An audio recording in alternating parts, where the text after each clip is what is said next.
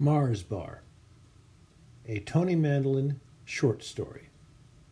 Chapter 1 Closed for remodeling? I stood there on the sidewalk, not believing what I was seeing. Tiny never underlined, bold faced font, never shut down the snug, my oasis away from home, the palace of succulent steaks and beer that made the ambrosia of the gods jealous.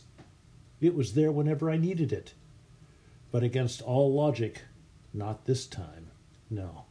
There was a sheet of plywood nailed over what used to be my entrance to Eden. I was miffed, and I felt I had every right to be in a snit.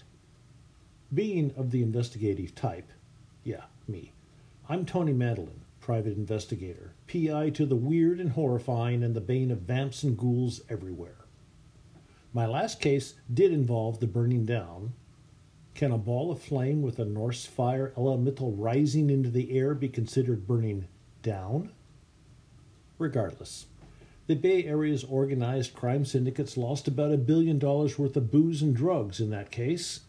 And yes, I managed to get out of it with my hide, mostly intact. Back to my snit.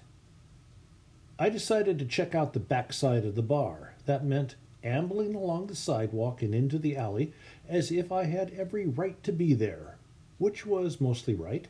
I paid taxes, way too many taxes, in my opinion, so, in essence, I paid for the sidewalk and the alley.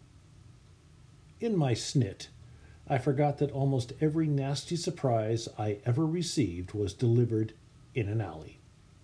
As I turned off the sidewalk and into the access to the Snug's back door, something struck me. It was clean. Not just free of trash and dead leaf clean, but that's the way Mom taught me to clean my room clean. If there was remodeling going on, you would expect to see bits and pieces of the stuff used in that job. Things like drywall, lumber, sawdust, maybe a bent nail or two. This alley had none of that. It made a hospital ward floor look a bit slovenly. Then something else struck me.